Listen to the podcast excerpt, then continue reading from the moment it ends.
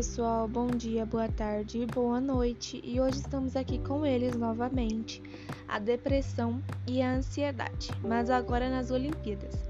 Anteriormente, estávamos com depressão e ansiedade na pandemia com Amanda, e hoje sou eu, Paula, com um assunto que vem gerando muita polêmica e por sua vez tem sido muito criticado, depressão e ansiedade nas Olimpíadas. Tudo tem gerado um grande impacto psicológico, financeiro e social da pandemia de Covid-19. As Olimpíadas que têm acabado há pouco tempo e em grandes atletas brasileiros está sendo feito um estudo e até o momento 80% ou mais dos entrevistados declararam seus sintomas de insônia, estresse e dentre elas a depressão e a ansiedade. Por blogs que não podemos citar nomes, disseram: opinião. Já passou da hora de pararmos de negligenciar a saúde mental no esporte de alto nível. E todos nós, presenciamos nas redes e holofotes Simone Biles em desistência das competições das Olimpíadas de Tóquio.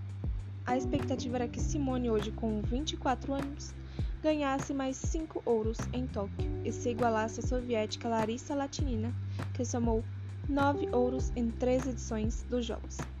Mas não foi bem o que aconteceu nos primeiros dias. Ela surpreendeu a todos ao anunciar que abandonaria a final da ginástica feminina por equipe. Disse ela: "Não confio tanto em mim quanto antes. Talvez seja o fato de estar ficando velha. Não somos apenas atletas, somos pessoas e às vezes é preciso dar um passo atrás." Igual ao jogador que confessou durante a passada de Jorge Jesus ao clube. Chegou a pensar em suicídio, disse Michel, atacante do Flamengo, que por sua vez, em volta e meia, há muitas críticas vindo de torcedores e comentaristas de futebol. Claro, algumas muito justas, mas algumas inaceitáveis que passaram do limite.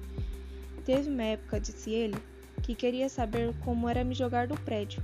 E assim gritei por socorro. Assim encerramos o nosso papo pressão. Para mais ajudas, procure um profissional. E hoje, com a frase aula do dia, aí vai. A força do esporte vai muito além do exercício físico. E é isso, gente. Muito obrigada e até a próxima no outro podcast com Amanda Terceiro D e Paula Terceiro A em História Sem Fim. Muitíssimo obrigada e até mais.